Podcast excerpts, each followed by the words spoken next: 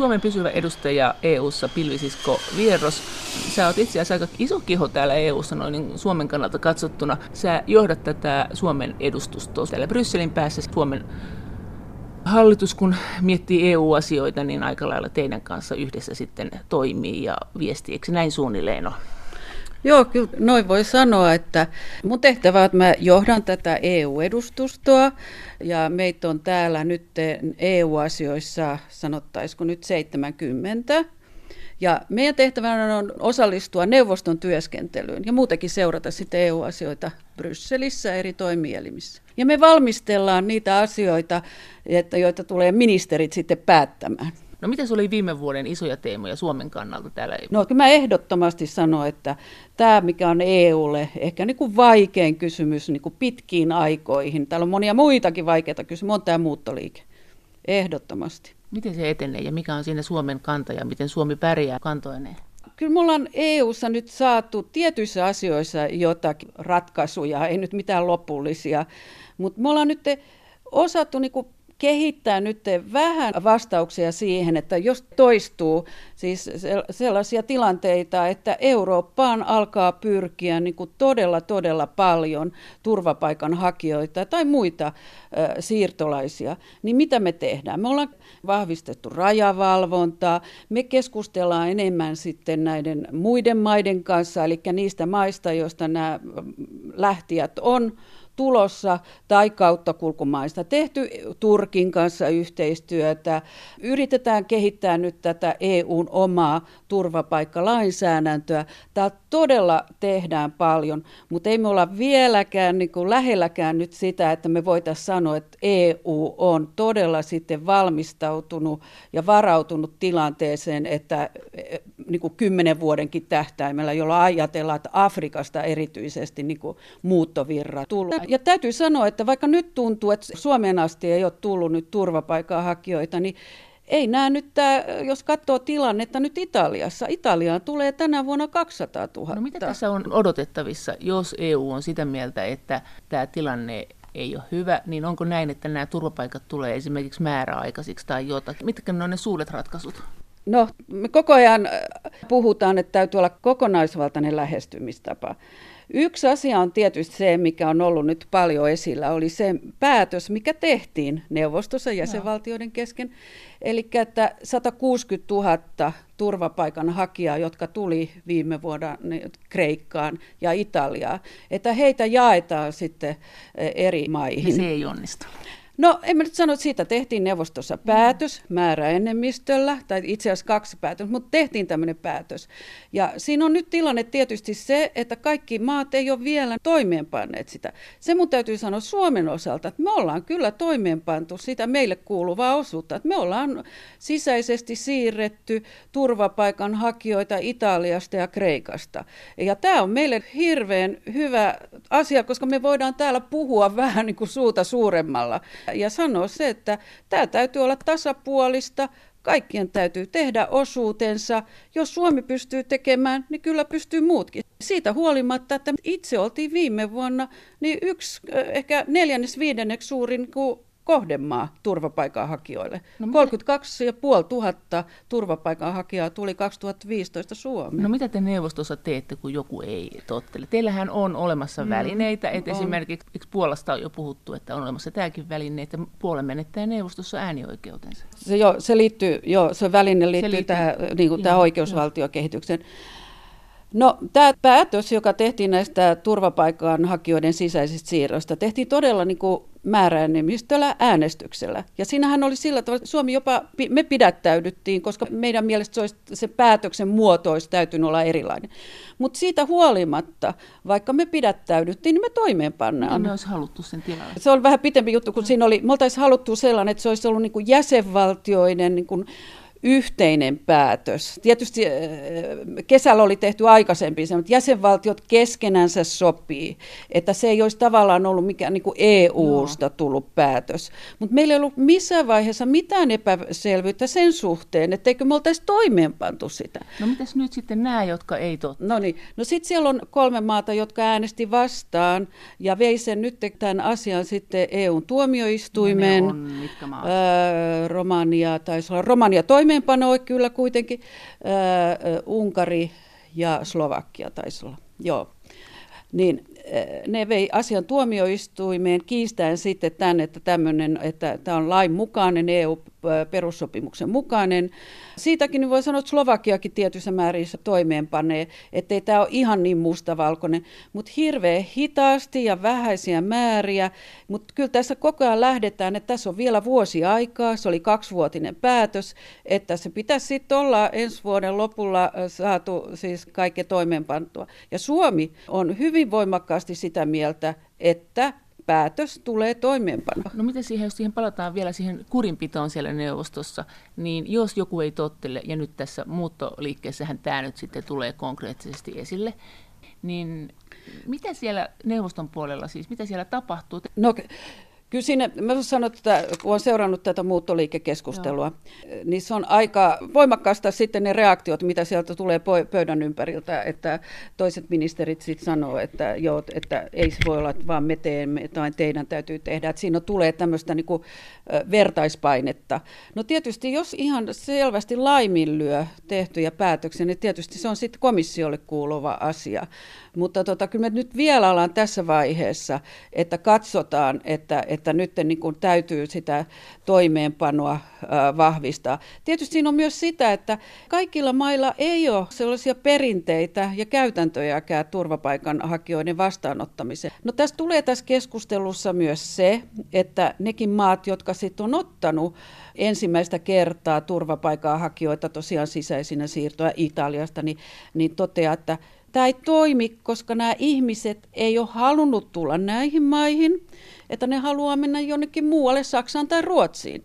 Tämmöistä keskustelua käydään sitten, että, että voidaanko me, miten paljon me voidaan tavallaan pakottaa sitten näitä turvapaikanhakijoita niin suostumaan olemaan jossakin muussa maassa, kun ne on niin kuin hakenut. No miten se Brexit vaikutti neuvoston toimintaan? Ei vielä neuvostossa, että nythän siitä keskusteltiin no kansanäänestyksen jälkeen neuvostossa, Eurooppa-neuvostossa. Se on nimenomaan asia, jossa Eurooppa-neuvostolla ja päämiehillä on keskeinen Eli rooli. Pääministereillä, niin. Pääministerit ja, ja presidentit. Niin heillä on keskeinen rooli. Ja nyt me ollaan niin tilanteessa, että tavallaan mitään ei tapahdu, mitään ei tehdä ennen kuin brittihallitus jättää sitten tämän ilmoituksen, että he haluavat käynnistää ero neuvottelut. Se voi olla ensi vuoden suuri kysymys, jos he sen jättää. Mitä sä oletat, että miten se vaikuttaa neuvoston käytännön työskentelyyn? Minkälaisen luven britit jättää? No niin. Briteillä on kuitenkin aika vahva rooli tämmöisissä diplomaattisissa keskusteluissa. On. No sitä on pääministeri May on sanonut, että se notifikaatio voisi tulla maaliskuussa – ja sen jälkeen tietysti niin kun EU-ssa ensi, Eurooppa-neuvosto hyväksyy tämmöiset mandaatin sitten niille eroneuvotteluille ja siihen tulee omat rakenteensa. Ja siihen on aika vähän aikaa sitten siihen varsinaisiin eroprosessiin, kaksi vuotta. Vasta sen jälkeen britit lähtee siis ihan niin, näistä se pöydistä. Ole, se ei ole ensi vuoden juttu. Se vielä. ei ole ensi vuoden juttu. Että jos tämä menisi nyt sen mukaan, että maaliskuussa tulisi tämä notifikaatio, niin todennäköisesti se voisi tapahtua sitten 2019. No missä Suomen etuja koskevassa asiassa se jää eniten brittejä ikävöimään, tai missä se ilahdut eniten, kun ne lähtee? Äh. Mä sanon, että ei oikein voi ilahtua yhtään mistä, että yksi jäsenvaltio jättää tämän unionin, että ei se mikään riemun asia. Mutta Suomi on ollut monessa maassa, tai on edelleen niin kuin brittien kanssa hyvin samanmielinen, niin sisämarkkinoiden toiminta, kauppapolitiikka, liberaali kauppapolitiikka, budjettikuri, sääntelyn keventäminen, siis keventäminen, keventäminen nimenomaan. Entä se harmonisointi? Se, ne he kannattaa sitä, jos he kannattaa sisämarkkinoita, vai kannattaako se sääntelyn voimakasta harmonisointia? No riippuu vähän ajoista ne kevyesti, mutta ne on kuitenkin sillä tavalla, että tämmöisiä niin kuin järkevän toiminnan ihmisiä, että kyllä me hyvin usein niin kuin löydetään toisemme. Mutta sitten täytyy samalla sanoa, että, että britit on ollut niin kuin aika monesta keskeisestä politiikkasektorista ulkona. Eihän ne ole eurossa, ja ei ole mukana tavallaan myöskään tässä muuttoliikeongelmassa. Ne ei ole Schengenissä mukana. Eli kun me, me puhutaan näistä muuttoliikkeistä, ne, he, ne britit puhuu aivan erilaisesta muuttoliikkeestä. He puhuu sisä, aivan, aivan. Et sitä täytyy aina terottaa, että brittikannoissa näkyy tämä EU-maista tulevien työntekijöiden siirtyminen Britanniaan. Ei tämä muuttoliike, jonka kanssa me ollaan nyt tässä painiskeltu. E, totta kai heille, koska heillä on sisärajat, he ei ole Schengenissä. Et siinä mielessä britit on ollut niin kuin nyt viime vuodet, koska nimenomaan nämä kysymykset on ollut prioriteetteina, niin no. ollut vähän niin kuin sivusta. Suomen pysyvä edustaja EU-ssa Pilvisisko Vieros. No entäs mistä isoissa Suomea koskevissa asioissa britit on ollut meidän kanssa vastakkaisella kannalla? No ne ei ollut kauhean innostuneita missään vaiheessa turvallisuus- ja puolustuspolitiikan kehittämisessä. Mutta en mä nyt sano, että ne on siinä ollut mitenkään niin hirvittävän hankaliakaan, mutta ei ne ollut mitenkään meidän, siis me, Suomi on ollut monta vuotta sitä mieltä, että EU täytyy edetä turvallisuus- ja puolustuspolitiikassa, ja se on hyvä asia. Ja meidän kanta ei riipu, ei ole mitenkään liittynyt liittyy Brexitiin, ei liity mitenkään, niin kuin, että Yhdysvalloissa on valittu Trump presidentiksi, vaan se on ihan siis se, että me nähdään, että EUlla täytyy olla näissä asioissa rooli. Mutta se on ainakin, että me ollaan yhtä mieltä siitä, että, että miten, niin kuin, miten, mihin suuntaan EU-budjettia tulee kehittää. Että me ollaan molemmat nettomaksajia ja britit on ollut aikaisempina vuosina siinä tässä nettomaksajaryhmässä aika voinen kuin johtovaltio, mutta että ei ole viime vuosina ollut siinäkään. Miten että... nyt käy sitten neuvostossa, miten käy, jos britit lähtee, niin onko näin, että nettosaajat tulee saamaan siellä äänienemmistön, joka nettomaksajien kannalta on tietysti rankempi juttu? ei näinkään voisi, mä luulen, nettomaksajilla on aika paljon sananvaltaa, se täytyy nähdä. Meillä on Saksa, joka maksaa niin kuin, suurimman osan. Se on yksi näitä merkittäviä kysymyksiä, sit, jotka, jotka joudutaan ratkaisemaan, kun me päästään siihen vaiheeseen, että brittien erosta todella aletaan neuvottella. Meidän rahoituskausi kestää vuoteen 2020. Voiko siellä neuvostossa periaatteessa äänestyksellisesti käydä niin, että jos nettosaajat saa äänienemmistön, niin ne äänestää jotain semmoista, että nettomaksajat joutuu aina vaan enemmän maksamaan, ja he vaan aina vaan ottaa enemmän, ja nettomaksajille ei, ei ole mitään sanomista, että he äänestää niin isoilla äänimäärillään kumoon nämä, nämä maksajat. Ei, ei. Meillä on, me just pari viikkoa sitten neuvoteltiin budjetti, yhdessä ja yhteisymmärrys. Tähän, tässä budjettineuvottelussa myös... No, on, oli, no, se on aina semmoinen oma taipaleensa, mutta että siinä on aika selvät niin kuin, roolit. Että, Parlamentti haluaa lisää rahaa, komissio no, haluaa vähän vähemmän, mutta niin, haluaa lisää. Joo, joo. mutta kyllä tässä nyt kaikki tietää, että ei tässä, ei, et, et, et, et, meillä on tietty rahoituskehys nyt meneillään kehykset on meillä kattona. Ei tässä voida niin kuin lisätä mitään niin kuin budjetissa. Se on enemmän keskustelua siitä, että miten sen budjetin sisällä voitaisiin tehokkaamminkin hyödyntää sitten niin kuin tiettyjä määrärahoja. Että, kyllähän se vähän kasvoi nyt kuitenkin. Eikö, ei, eikö parlamentti saanut jotakin läpi? Joo, e, no, no tiettyjä, mutta siis se kokonaisen rahoituskehysten katto koko tälle budjettikaudella on niin sama. Ja meidän täytyy muistaa, että äh, kun nämä rahoituskehykset hyväksyttiin, niin siinähän vähennettiin EU-budjettia. Tämä on seitsemänvuotinen kausi. Mm. Niin, mutta onko tässä just ne seuraavassa rahoituskehysjaksossa, niin ollaanko siitä jo neuvoteltu, että äh, siitähän on kuitenkin hirveän paljon kapinoitu, että kuinka paljon EUn kautta pitää kierrättää rahoja, jotka kenties palaa kohdemaahan, siihen maksavaan maahan takaisin. Silloinhan byrokratia syö aina siitä välistä rouhasee osan siitä rahasta. Onko EU menossa niin teidän neuvoston mikä teidän kantanne on niin kuin enemmän siihen suuntaan? Neuvostohan ei nyt mikään varsinainen federalisaation ystävä koskaan ollut, siis maat ei ollut. Joo, tosiaan nyt on vielä liian aikaista, niin kuin sanoin, niin siitä Joo. tulevasta rahoituskehyksestä mitään. No paineet olisi kyllä enemmän siitä, että nyt kun budjetissa niin kuin valtaosa on, on näitä menoja, jotka menee jäsenvaltioille niin kuin alueen rakenne ja maataloustukina – niin olisi nyt painetta sitä, se on ihan selvä, että budjetista voitaisiin osoittaa enemmän määrärahoja nimenomaan näihin toimiin, joilla olisi vaikutusta tähän muuttoliikkeeseen. Me tarvitaan enemmän siis apua kolmansille maille ja myös sitten jäsenvaltioissa niin kuin kotouttamassa. Ja jos me puhutaan rajavalvonnasta, niin sekin vaatii resursseja. Että tämä keskustelu on ehkä se, joka niin kuin tulee nyt parin vuoden päästä. Ja kun me tiedetään, tämä muuttoliike, ei se ollut niin kuin viime vuoden asia, eikä se ole tämän vuoden asia. Ensi vuodenkin, me vaikka odotetaan, että ensi keväänä voi niin kuin tulijamäärät lähteä uudelleen kasvuun, riippuu myös siitä, kuinka paljon me pystytään tekemään yhteistyötä Turkin kanssa. Niin me tiedetään, että, että Afrikan väestökehitys ja tämmöinen ja ilmastonmuutos, niin tulee sitä, että Eurooppaan on pyrkimässä enemmän maita. Ja se vaatii meiltä resursseja. Ja se tulee olemaan... Niin kuin, Eli se tulee joo. todennäköisesti vaikuttaa maatalouspolitiikkaan, että se maatalouspolitiikassa pyörivä raha, niin se tulee suuntautumaan toisiin tarkoituksiin ja silloin maat kenties saa enemmän itsenäisyyttä oman maatalouspolitiikkansa suhteen. No Mä en vielä sanoisi noinkaan, ja enkä sanoisi nyt nimenomaan mistä, niin kuin, että mistä, se, mistä maatalous on. Meillä on myös siis näitä niin sanottuja kohesiorahoja. Niin, aluerahoja. Aluerahoja, rakennerahoja, joissa pysytään auttaa, ja täällä on noita uusia, lähinnä uusia jäsenvaltioita. Sitten tässä on tietysti ollut keskustelussa se, että, että ketkä tätä nyt tätä muuttoliikkeen taakkaa on niin enemmän kantaneet, mitkä maat on niin osoittanut solidaarisuutta, ja tulee sitten semmoistakin nä- näkemystä esiin, että jos kerta EU:ssa on osoitettu niin kuin todella täällä eri, eri tukimuodoilla nyt solidaarisuutta joihinkin maihin. Se... Eikö heidän nyt pitäisi sitten kanssa tulla vastaan meitä, kun tässä muuttoliikkeessä? Tämä on ihan tämmöistä eli, keskustelua, eli, mitä täällä käydään. Eli onko tämä nyt näin, että rahapeli menee näin, että entiset aluerahat, niitä joudutaan osoittamaan enemmän muuttoliikkeeseen, ja Itäblogin maat, jotka on saanut paljon rahaa, ja ei ole ollut kovin solidaarisia mm-hmm. tässä asiassa, niin he todennäköisesti voi olla, että menettävät rahojaan, koska ne rahat siirretään nyt pakolaiskriisin hoitoon. Niin, ainakin pitäisi niin kuin nähdä tämä linkki, että, että näitä rahoja niin kuin voitaisiin arvioida rahan käyttöä myös sillä tavalla, että kuinka paljon on käytetty kotouttamiseen ja ylipäänsä äh, turvapaikan hakijoiden pakolaisten vastaanottamiseen. Että se voisi olla yksi kriteerin tulevaisuudessa.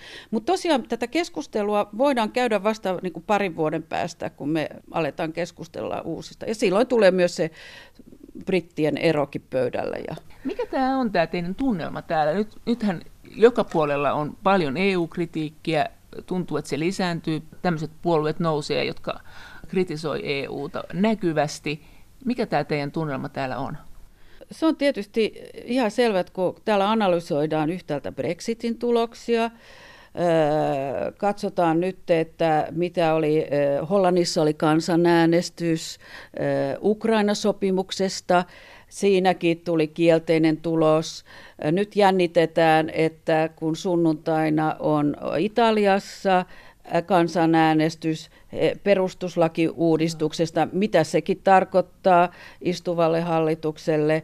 Ja, ja äh, Hollannissa on vaalit maaliskuussa, Ranskassa valitaan presidenttiä, Saksassa on tietysti vaalit myös syksymällä. Ja et kaikki nämä, mitä viestejä tästä niin kuin tulee, niin kuin myös suhtautumisesta unioniin. Ja yksi mielenkiintoinen oli kyllä myös viesti, oli koski tätä EU-Kanada-sopimusta, SETA-sopimusta. Ja kun täällä on ajateltu, että kauppapolitiikka on sitä EUn vahvinta aluetta. Siinä EU on hyvä, EU puhuu yhdellä äänellä, EUlla on ihan oikeasti vaikutusvaltaa. Kun 28 jäsenvaltiota neuvottelee tuolla isompien partnerien kanssa, niin me saadaan asioita läpi. Ja tämä Kanadan sopimuskin oli todella, niin kuin kaikki sanoo, erinomainen sopimus niin kuin EUn tavoitteiden kannalta. Kanada tuli siinä vielä EUta hyvin monessa asiassa ihan loppumetreilläkin vastaan. Niin sitten kun se otettiin sekasopimuksella, eli se edellytti äh, ratifiointia ja äh, kaikissa jäsenvaltioissa ja myös niin kuin alueparlamenteissa. Sitten huomattiin, että tämä alkaakin olla vaikeuksissa. Eikä se ollut pelkästään, että se oli Valloniassa, että oli muu- muuallekin vaikeuksia. Äh, Ehkä lähinnä johtuen siitä, että se, sitä, siitä puhuttiin niin kuin rinnan T-tipin kanssa. kanssa. Mutta se, että, että mitä Brexitkin ilmeisesti kertoo, niin kuin tiettyä tätä globalisaation pelkoa. Täällä nyt sanotaan, että ennen kuin lähdettiin, että oli se hyvä globalisaatio. Nyt meillä on niin kuin agendalla tämä paha globalisaatio. Ja jotenkin, niin kuin, että jäsenvaltioissa monessa niin kuin ne mieltää sitten, että EU on jotenkin, ei nyt syypäänä, mutta unioni ei ehkä sitten niin kuin samalla tavalla suojaa sitten unionikansalaisia, siis näitä globalisaation huonoja vaikutuksia vastaan. Että tämmöistä kehitystä ihan niin selvästi on, vaikka, ja se on nurinkurista, koska just tässä tilanteessa me tarvittaisiin nimenomaan sitä vahvuutta, joka on siinä, että 28 jäsenvaltiota, 27-28 jäsenvaltiota toimii yhdessä. Suomen pysyvä edustaja EU-ssa Pilvisisko Vierros, paljonko vaikuttaa äh, puoluepolitiikka? Me eletään siinä mielessä jännittäviä aikoja, että tässä kun parlamentista Martin Schulz on nyt lähdössä pois, niin mm. niin se paikka on sovittu siis, että sen saa EPP. Sitten on EPP, eli tällä, missä meillä on kokoomus, niin niillä on nyt sitten komission puheenjohtajuus, sitten niillä on neuvoston puhe- Eurooppa-neuvoston, Eurooppa-neuvoston mm. puheenjohtajuus, sitten niillä on kohta todennäköisesti parlamentin puheenjohtajuus. Miten tämä vaikuttaa, tämä puoluepolitiikka, neuvoston työskentely, etenkin jos, jos se on näin vahva? Neuvoston tasolla niin ei oikeastaan näy, että nämä ministerit... Eikö se näy? No siis tämmöinen eurooppalainen puoluepolitiikka, ei kauheasti, että e, se, mitä tota, kun ministerit tulee kokouksiin, niin niillä voi olla sit näitä omien ryhmiensä tapaamisia etukäteen. EPP-ryhmä Joo. ja sosialistiryhmä ja näin. Ja, mutta se on ihan hyödyllistä, koska sitä kautta saa niinku ihan tämmöistä sisäpiiritietoa, koska näihin kokouksiin osallistuu myös sitten komissiosta ihmisiä, eli komissaareja. Myös Eurooppa-neuvoston tasolla on sama, että useimmiten Eurooppa-neuvoston kokouksia niin edeltää sitten tämmöiset puolueiden tapaamiset. Näin. Mutta se, että miten se sitten ihan asioissa näkyy, niin en, mä en osaa sanoa. Eikö missään? Ei, en mä nyt näkisi, että niillä on niinku semmoisia yhteisiä EPP-kantoa. Parlamentissa tietysti, Joo. parlamentissa, mutta neuvoston puolella ei, se ei oikeastaan. Siis, se, ei ei me, se ei mene niin, että ei, kun neuvosto ja parlamentti ei, vaikka neuvottelee jostakin budjettikysymyksestä, niin siellä ei, parlamentin ei. EPP ja neuvoston EPP. Ei, ei, ei, ei mene, ei mene. Miten tästä tunteesta? Tässä jossakin tilaisuudessa eräs virkamies sanoi suunnilleen näin, että hänen pomonsa aikoinaan sanoi, kun EU-asioista puhuttiin, että tämä kaikki meidän on kestettävä, että tankit eivät vyöry Reinin yli ja nyt alkaa olla jo semmoinen olo, että paljonko tässä pitää kestää, että tankit eivät vyöry Reinin yli, siis Saksa ja Ranska mm. ei taistele. Nyt on ruvettu puhumaan jo siitä, että miten tälle rauhanprosessille käy, että yleinen integraatio, niin käykö siinä niin, että jos ollaan liian läheisissä väleissä, niin riidat rupeaa lisääntymään, että Joskus on jopa puhunut, että ei kai sekä olisi mahdotonta, että Euroopassa taas sodittaisi, mutta... Tota, äh, Mä en usko, että Reinin ylin, että kyllä Saksa ja Ranska on käynyt semmoisen historiallisen niin kuin, tien läpi, että ovat niin kuin, hitsautuneet yhteen. Mutta on totta, mutta siinäkin voi olla, että, että se yhteistyö ei tulisi sujumaan samalla tavalla, jos Ranskassa valtaan tulee Löpen. Se on semmoinen asia, että itse kun mä oon ollut Ranskassa neljä vuotta viettänyt, niin kyllä mä sanoin, että me pystytään kyllä tämä Brexit ja brittien ero jotenkin hoitamaan. Ei ole hyvä asia unionille, ei missään tapauksessa. Mutta se, että Ranska alkaisi todella niin kuin ottamaan etäisyyttä ihan näistä Euroopan EU-fundamentaalista rakenteista, niin se voi olla sellainen asia, että siitä ei niin kuin helposti ylipääse. Mutta tota, me nyt ei olla vielä siinä pisteessä, mutta se on enemmän, joo. Mutta missä muualla sä näet semmoista rakoilua? Nehän aika vauhdikkaasti no tuli nämä Itä-Euroopan maat. Me, joo, ja on tietysti, me ollaan aina sanottu Suomi etunäin, jopa Britannia, Brititkin on aina sanonut, että laajentuminen on erittäin tärkeä politiikka ja se on ollut onnistunutta ja se on ollut onnistunutta.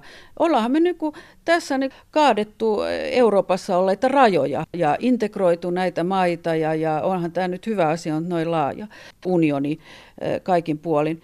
Mutta sitten kyllä siinä nyt on tullut vähän esiin sitä, että ehkä arvomaailma ei ole ihan vielä integroitunut kaikissa asioissa ja se voi olla vähän vaikeaa täällä sitten tulevina vuosina. Eikö Britanniasta sanota, että he haluaisivat tämmöistä lisää vettä viskiin politiikkaa, että laimee laaja Eurooppa? EU. No sitä ne sanoo, joo. Se, se ollut ihan tämmöinen sanonta jopa? Kyllä, ja jotkut täällä Brysselissä onkin sanonut, että tämä on vähän nurinkurista, että britit on ollut täällä niin kuin ajamassa kaikkia muutoksia, jotka on suurin osa toteutunut. on, unioni on laajentunut. Eihän esimerkiksi Ranska ollut niin laajentumishaluinen kuin Britannia. Ranska on niin kuin EU-politiikassa halunnut enemmän niin kuin syventää yhteistyötä, viedä integraatiota eteenpäin aikaisempina vuosina. Eli on laajennuttu. On myös menty vapaakaupan tielle, ollaan purettu sääntelyä. Et britit on hyvin paljon nyt saanut täällä läpi budjettikuria ja kaikkea tällaista. Niin nyt jotenkin ne sanoo, että tämä ei miellytäkään heitä. Että, tota, ja osittain tässä on kyllä se, se mielenkiintoinen tosiaan nyt, että tämä suhtautuminen vapaakauppaan, eli globalisaatio myös. Että kun Brexit-äänestyksessä nähdään niitäkin oireita taantovilla teollisuusalueilla, niin koetaan, että, että he on jäänyt tästä niin kuin kaikesta paitsi. Niin, mutta kuitenkin täällä eurooppalainen kauppapolitiikka on myös niin kuin hyvin paljon sitä, että miten brititkin on sen nähnyt. Ja nyt me joudutaan, nyt me nimenomaan näinä viikkoina myös keskustellaan sitä, että pitäisikö Euroopassa suojautua enemmän niin kuin ulkopuolista tuontia vastaan, jos nyt sanotaan näin pelkistäen, ja kilpailua vastaan. Että tämmöistä keskustelua nyt käydään. Ja tämä jakaa jäsenvaltioita, ja Suomikaan ei ole kauhean ihastunut siitä, että kauppapolitiikassa tehtäisiin tämmöisiä korjausliikkeitä, jotka ei ole meidän etujen mukaista. No entäs tämä, kun eri valtiot kommentoi toistensa budjettikuria, talouspolitiikkaa, silloin mennään, siis kun tämä EUn talousohjaus, niin paitsi että siellä on mm. komissio kommentoimassa, mm. niin siellä niin. on, mehän menee myös neuvostoon, jossa menee, myös, menee. missä myös kommentoidaan. Millaisia tilanteita ne on? Se kuulostaa ihan kauhealta, jos menisi itse omaa naapuriansa kommentoimaan, että nyt kyllä mielestäni voisit maalata tuon tuota, seinäsi, mutta peltikattoa älä laita pistä päreitä. Eihän, eihän tällä ei voi käyttäytyä. Siis ylipäänsä tai työkaverille menisi sanomaan, että musta sä ostelet nyt liikaa noita vaatteita ja paljonko toi permanentti maksu. Eihän, eihän tällä ei voi käyttäytyä kukaan. Miten te hoidatte sen siellä neuvostossa? Mä sanoisin, että kyllä pitää voida, koska silloin jos jonkun sun kaverin käyttäytyminen kun vaikuttaa suhun ja sun hyvinvointia tällaisiin, niin totta kai sun pitää sanoa, että me ollaan niin tultu tähän samaan perheeseen, me ollaan hyväksytty tietyt yhteiset säännöt. Niin, että se ei ole susta enää naapuri eikä työkaveri, vaan ei, se on perhe. Se on perhe. Ja varsinkin kun me ollaan sovittu, yhdessä sovittu, ei näistä, ei näitä tule, se on niin usein harhaluulo, että joku komissio tuolta koko ajan suoltaa jotakin ja pakottaa näitä. Kyllä nämä on niin ihan jäsenvaltiot ihan itse ollut hyväksymässä tiettyjä sääntöjä. Niin kyllä se on niin semmoisen luottamuksen osoitus, että, että meidän täytyy niin kuin, tietää, luottaa siihen, että niitä noudatetaan. Ja silloin kyllä niin kuin on, on myös oikeus sitten välillä sanoakin. No eihän sitä nyt pidä tietenkään sillä tavalla sanoa, että onhan niitä tyylejä. Ja... No mitäs, mille meni muotoilla? Millaisia siellä on? No ei, me, ei se yleensä niin, kuin niin jäsenvaltio. Tässä on niin kuin sanoit sen, että komissio, EUn keskuspankki ja tämmöiset ja, ja tekee niin kuin tätä likasta työtä enemmän. Että sieltä sitten ne kyllä, sanoo. ne sanoo ja, ja kyllä, jos siihen tilanteeseen joutuu, että sun talouspolitiikka on jotenkin niin kuin valvonnassa, niin kyllä se on aika suorasanasta sitten se ohjelma. Se no siinä mennään puuttumaan aika yksityiskohtiinkin sitten. Että tämä on enemmän mitä niin kuin euroryhmässä tapahtuu tämmöistä keskustelua. Se on niin kuin erityyppistä keskustelua. Sitten se ei ole neuvosto. Ne, ai neuvostossa kuitenkin pidättäydytään sentään tästä. No neuvo, kyllä neuvostossakin, mutta euroryhmä on ihan oma tyylisensä neuvonpito ja siellähän on edustautuminenkin on ihan oma. Mutta meneekö ne kuinka pitkälle? Sitähän on aina epä, epäilty, että ne menee liian pitkälle sinne budjetin sisälle. Että ne, niidenhän pitäisi periaatteessa kommentoida niitä budjetin lukuja, että paljonko menee ja paljonko tulee rahaa, mutta nehän menee aika pitkälle tähän sosiaalipolitiikan yksittäisiin asioihin. Onko se kuin kireetä? Niin, no tämä on sitä tätä normaaliprosessia, jota tehdään neuvoston. Mutta katsoo nyt, että kyllä OECDkin niin ruotii näissä omissa katsauksissa. Ei ole mitään valtaa. No ei ole mitään valtaa tietenkään, joo. Mutta kyllä mä nyt näkisin, että jäsenvaltiot niin ehkä katsoo, että tämä on hyödyllistäkin. Että teillä on nyt liian tota, kovat lapsilliset. Voiko tällä sanoa? No joo, ja ehkä voi. Ja jos nyt katsotaan näitä, niin, niin, niin se on sitten eri asia, mikä on myös keskustelun aiheena, kun tulee näitä suosituksia, kun niin. tehdään näitä, Euro- näitä ohjausaksia, kuinka paljon niitä toimeenpannaan. Ja tähän kyllä aina palataan, että kuinka paljon sitten näistä otetaan vaarin, mitä täältä tulee. No paljonko siinä sitten näkyy politiikka, jos, jos on nyt EPP-valta? Jos, jos me ele, ah. ele, tullaan elämään niin kuin poliittisesti hyvin kiinnostavia aikoja EU-ssa, että nyt ruvetaan näkemään puoluepolitiikkaa, niin miten paljon se tässä näkyy?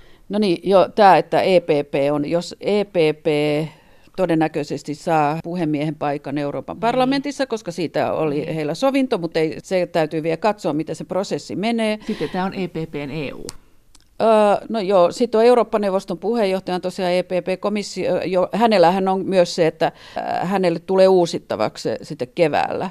Luuletko, että hän saa sen Mä en tiedä, joo. joo että, Mutta onko se luvattu EPPlle automaattisesti, kun EPP voitti vaalit? E- Eikö silloin sanottu, että he saa sen komission puheenjohtajan? komission puheenjohtajuus, mutta Joo. komission puheenjohtajuus ei ole katkolla samalla tavalla, Joo. että Joo, se on, niin. se, on se viiskautinen. nyt, niin sinne, se on EPPlle luvattu. Se on EPP luvattu silloin aikoinaan, Joo. mutta se on niin kuin parlamentin asia. Mutta en mä näkisi, eh, siis eh, ei tämä tule sillä tavalla nyt eh, yksittäisiin kysymyksiin sitten läpi, että onko EPP. En, niin. Ja komissiohan on kollegio, jos me puhutaan komissiosta, niin no se on virka, kollegio. No mitä virkaa politiikalla on, jos ei se näy? Onko tämä koko virkamiesvalta, joka täällä paikkaa? No ei, no totta kai. No se, mitä me nyt sanotaan, että Junckerkin, komission puheenjohtaja, itse sanoi, että nyt on poliittinen komissio. Jotkut pitää sitä vähän pahana, toiset niin näkee, että totta kai täytyy olla komission poliittinen, mutta hän näkee sen enemmän niin kuin suhteessa Euroopan parlamenttiin. Ja se yhteistyö komission ja Euroopan parlamentin kanssa on sujunut hyvin tähän asti, ja se on kaikkien etujen mukaista. Mutta sitten on ehkä enemmän keskustelua siitä, että onko komissio nyt liikaa kallellaan sitten Euroopan parlamenttiin ja jättää sitten taas niin kuin neuvoston vähemmälle, mutta tota, en mä nyt sitäkään sanoisi. Ja nyt me tehdään tämmöisiä kolmen toimielimen yhteisiä sopimuksiakin tulevasta työohjelmasta ja tällaista, että tämäkin on niin kuin, sanoisin kansalaisille, että eihän ne nyt osaa, tärkeintä, että täältä tulee tuloksia ja saadaan aikaan ratkaisua. Ei e- ole, tärkeintä on se, että minkälaisia ne on ne tulokset no, niin, no, no on se tuloksia, mutta että saadaan, niin kuin tämä on komission työohjelmassa, me yhdessä ja, ja neuvosto on sille antanut siunauksensa, että saadaan kasvua työpaikkoja, saadaan sisäistä turvallisuutta, saadaan muuttoliikettä, hallintaa, sillä tavalla, että kunnioitetaan näitä kansainvälisiä velvoitteita eikä tingitä ihmisoikeuksista ja tällaisista asioista, niin mä luulen, että tämä on se ratkaiseva. Näitä pitää arvioida ja, ja, ja, että, ja yhteistyö niin kuin toimielinten välillä niin täytyy pelata ja vetää niin kuin yhteistä narua. Suomen pysyvä edustaja EU-ssa Pilvisisko Vierros No miten sitten neuvostossa, tai totta kai, neuvosto on siinä maineessa, että neuvosto ei ole kauhean innostunut tästä integraatiosta, tämmöisestä integraatiosta, että maat saa vähemmän valtaa, luopuu osa, osin vallastaan antaakseen sen tämmöiseen yhteiskäyttöön sen vallan. Aina sanotaan, että, että kyllähän Suomi on ollut päättämässä, mutta kyllähän Suomellekin voi käydä niin, että ei se saa juttujensa läpi toisinaan.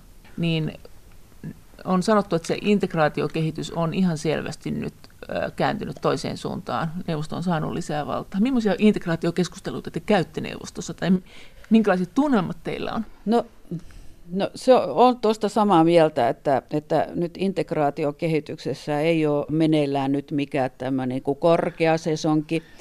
Johtua just siitä, että, että tavallaan palaute eri vaalien ja kansanäänestysten kautta on nyt vähän sitä, että... Sisäpoliittisesti näin ei voi tehdä. Niin, Joo. ja että nyt nyt tarvitaan hakea, äh, ha, nyt meidän tarvitsee hakea se luottamus tässä, tai puhun nyt unionista. Onko kysymys siitä, että palaute vaaleissa on ollut semmoista, vai alkaako valtionpäämiehet ihan niin kuin itsekin olla sitä mieltä, ja nämä huippupoliitikot eri maissa, että, että tämmöisinä kireinä aikoina niin kannattaa hyvin tarkkaan katsoa, että minkälaiseen yhteistoimintaan on menossa, että onko nämä ajat jotenkin myös semmoiset? No voi olla, ja sitten yksi asia, mikä täällä ollaan nyt havaittu, on se, että kaikki lähtee siitä, että tehdään se, mitä on päätetty. Ja nyt tässä on niin kuin vähän semmoinen juopa, että kun täällä sanotaan, että no niin, että, että me hoidetaan nyt tätä, mä koko ajan toistan tätä muuttoliikettä, me hoidetaan, niin sitten koetaan, että ei se ole nyt vielä, että ei ole hoidettu ihan. Ja mun mielestä se on nyt ensimmäinen asia, mitä pitää tehdä, että tehdään päätöksiä, jotka voidaan toimeenpanna. Ei pidä nyt myöskään niin kuin tavoitetasosta tinkiä. Mutta tietysti on tässä, että kun katsoo niin kuin taaksepäin tätä talous- ja eurokriisiä, niin kyllähän siinä on otettu niin kuin askeleita integraation syventämisen suuntaan. Ihan pakosta. Niin pankkiunioni. Pankkiunioni nimenomaan. EVM ja ERV. Joo, joo, aivan. Tästä integraatiosta, että ennen Brexit-äänestystä, niin täällä paljon oli sitä keskustelua, että jos britit lähtee, niin sitten täytyy tehdä tämmöinen integraatiohyppäys. Harva, joo. Joo, il, joo, loikka. Ja, ja sitten monet näki sen, että se, se täytyy tehdä sen takia, että osoitetaan sitten, että EU on edelleen niin kuin tiivis ja EU on vahva, toimintakykyinen. Ja sitten se täytyy tehdä senkin takia, että, että markkinat reagoi sillä tavalla, että markkinat alkaa hyökätä joitakin euroalueen, euroalueen niin kuin reuna-alueita vastaan. Tätä ei tapahtunut, ei ole tapahtunut vielä. Suuremmat ongelmat on niin kuin Britanniassa äh, omassa taloudessa, mutta tota, ei ole ollut, eikä, eikä täällä ole, ole semmoista tarvetta eikä haluakaan mihinkään integraatioloikkaan. Kaikkihan päättyy aikanaan, myös EU. EU on tietysti tavallaan jo päättynytkin, kun se on aina muuttanut muotonsa toisenlaiseksi EU kuin mitä se alun perin oli. Mm-hmm. Mitä sä oletat? Mihin, jos EU lakkaisi kun seinään, tai haipuisi olemattomiin, niin minkälainen olisi se uusi EU? Nyt on, on jo puhuttu, että tämä on aika vanhanaikainen järjestelmä, tämmöinen keskushallinto. Miten sä luulet, tulisiko tästä joku G20YK, joku tämmöinen niin kuin enemmän vapaamuotoinen valtioiden liittouma. Mitä täällä puhutaan? Mi, mi, mihin suuntaan tai mi, mitä olisi haluttu tai miten sä sen näet? No mä en tiedä, mä en kyllä tuomion päivää kyllä unionille ole lukemassa. Ja Mutta ta- muutoksen päivä Niin, kyllä. muutos. No totta kai, ja kyllähän tässä, mitä nyt keskustellaan sitten EUn tulevaisuudesta, tämä on se, että ensi maaliskuussa, kun vietetään Rooman sopimuksen 60-vuotispäivää, niin siinä yhteydessä sitten päämiehet julkistaa jonkinlaisen julkilausuma, jossa sitten äh, suunnataan unionia tulevaisuuteen. Onko koskaan käynyt niin? Eikö EU ollut hirveän reaktiivinen aina, että se on sitten vaan muuttunut olosuhteiden takia? Onko näillä julkilausumilla kauheasti? No joo, ja tietysti tämä ajankohta on semmoinen niin. hankala, haasteellinen ennen Ranskan vaaleja, ennen Saksan vaaleja. Et mä luulen, että jos jotakin keskustelua unionin uudesta suunnasta käydään, se alkaa vasta ensi vuoden loppupuolella. Ja sitten me nähdään. Ja sitten täytyy niin katsoa, että onko niissä perään, niissä arvioissa, että täällä alettaisiin rakentaa eriytyvää integraatiota, niin kuin, että on tiiviimpi yhteistyö euroalueen ympärillä tai jopa siis sielläkin vielä tiiviimmin. Tämmöisiä sisäpiirejä niin, ja eri piirejä. Joo, eri piirejä, että kaikkien ei tarvitsisi heti lähteä mukaan kaikkeen yhteistyöhön, että toiset ei voisi myöskään estää. Et kyllähän tätä keskustelua täällä aina käydään, mutta nyt tällä hetkellä niin on ihan selvä, että ei ole mitään tällaista kehitystä meneillään, johtuen näistä, että me joudut, ensi vuosi menee kyllä tällä niin vaalivuosi. Mutta sitten käydään myös sitä keskustelua, että EU täytyisi keskittyä aivan olennaiseen, ei puuhastella kaikkien niin kuin, lainsäädäntöhankkeen ja säätää kaikkea. Eli nämä keskeiset asiat on tosiaan niin ulkoinen sisäinen turvallisuus, isot kansainväliset kysymykset ja työpaikat ja tämmöinen. Euro tietysti on No mutta sitten tulee se kysymys, että mä itsekin pohdin, okei, mutta kuitenkin EUn vahvuus on sisämarkkinat. Ja sisämarkkinat on myös vahvuus meidän ulkoisessa vaikuttamisessa. Sen takia me ollaan niin kuin mielenkiintoinen partneri kauppaneuvotteluissa, koska meillä on tarjota näissä pääsy sisämarkkinoille. No kun me tiedetään, niin, mutta se sisämarkkinat, niin, niin se vaatii tietynlaista niin kuin sääntelyä että kyllähän me tiedetään, vaikka mekin sanotaan, että ei pidä olla liikaa sääntelyä, mutta jotta yritykset, varsinkin pienet ja keskisuuret yritykset, pystyy toimimaan sisämarkkinoilta, niin se on meidän ja niiden etujen mukaista, että ei ole 28 erilaista normia, lainsäädäntöä, toimintamallia, kun, että parempi on, että ollaan niin kuin koko sisämarkkinoiden 28 jäsenvaltion kattavat. Tämä koskee digitaalista toimintaa. Eli että joka tapauksessa meillä täytyy olla jotakin tällaista niin kuin yhteistä. No, miten te olette kokenut täällä neuvostossa sen, että komissio on tällä hetkellä vähän tämmöinen nössykkä komissio, että parlamentti tuolla vaatii reippaana lisää budjettirahoitusta, te sanotte, että ei. Komissiohan tuossa talouskriisin aikaa vielä niin kuin löi nyrkkiä pöytään ja antoi kaiken näköisiä määräyksiä joka suuntaan. Nyt se on ollut tosi vaisu. En mä sano, että se on vaisu. En, en, en. En sano, että komissio on ollut vaisu. Vaan mikä? No, No ei et sylkenyt ainakaan niitä säädöksiä niin paljon, niin ehkä siinä se järkevöityy. Niin, niin mutta siis se on, ne on joutunut keskittyä no. nyt aika olennaiseen. No. Ja, ja tämä on niinku, näitä kriisejä. Kyllä mä sanoisin, että, että tässä muuttoliikkeessäkin, niin en mä syytä komissiota sieltä. Kyllä komissio pyrki tekemään kaiken, mitä niin kuin pysty, toi esiin niitä uudistuksia ja toimenpiteitä.